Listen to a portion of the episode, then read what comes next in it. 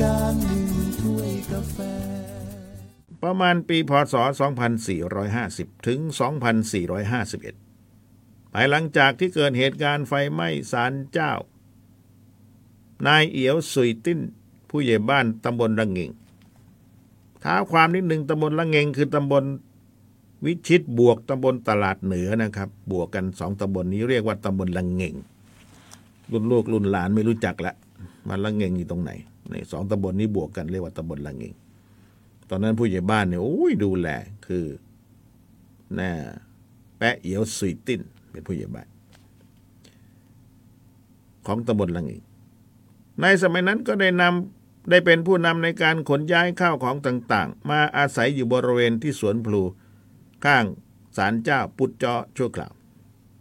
โดยสร้างเป็นเพิงขนาดเล็กสำหรับวางข้าวของเท่านั้นแหละ มื่อถึงเดือนเก้าชาวบ้านก็ได้รวมตัวกันจัดงานถือศีลกินผักขึ้นตามปกติสำหรับจัดงานกินผักในปีนั้น ได้สร้างเป็นอาคารชั่วคราวง่าย ๆ หลังคามุงจักขนาดกว้างหนึ่งห้อง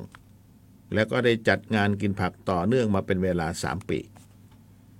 ภายหลังผู้ถือครองกรรมสิทธิ์ที่ดินในขณะนั้นเห็นว่า งานกินผักนั้นมีการจัดงานใหญ่โตกว่าที่คิด มีชาวบ้านมาร่วมงานเป็นจำนวนมาก จึงยกพื้นที่บริเวณบ้านของตน ให้แก่กิวอ๋องตายเตะ เพื่อให้สร้างเป็นศาลเจ้าถาวร ส่วนตนนั้นได้ย้ายบ้านของตนไปสร้างในที่บริเวณด้านข้างศาลเจ้าแทนศาลเจ้าจุยตุยตะบเก้งหลังแรกณนะพื้นที่เป็งยองซาน ชุมชนจุยตุยนั้นสร้างด้วย ไม้นะครับ หลังคามุงด้วยจากจำนวนหนึ่งห้อง ไม่ได้ใหญ่โตอะไร เมื่อประเพณีถือศีลกินผักสิ้นสุดลงศาลเจ้าจุยตุยเตอร์โบเก้งในอดีตก็จะปิดตัวลง ไม่ได้เปิดให้ชาวบ้านได้เข้ามากราบไหว้พระในอามได้ตลอดอย่างเช่นในปัจจุบันศาลเจ้าจะเปิดอีกครั้งในช่วงกินผักในปีถัดไป ระหว่างที่ศาลเจ้าได้ปิดตัวลงนั้นเป็นระยะเวลาร่วมปี ตัวอาคารโดยเฉพาะหลังคาซึ่งมุงด้วยตับจากก็ย่อมสุดโทมเป็นธรรมดา ดังนั้นก่อนจะถึงงานกินผักของทุกปีก็จะมีแปะกิม ชาวกระทู้ซึ่งรับเปลี่ยนตับจากเป็นอาชีพมาเปลี่ยนให้ทุกปีเหมือนกัน ซึ่งจะต้องเปลี่ยนก่อนวันงานสักระยะหนึ่ง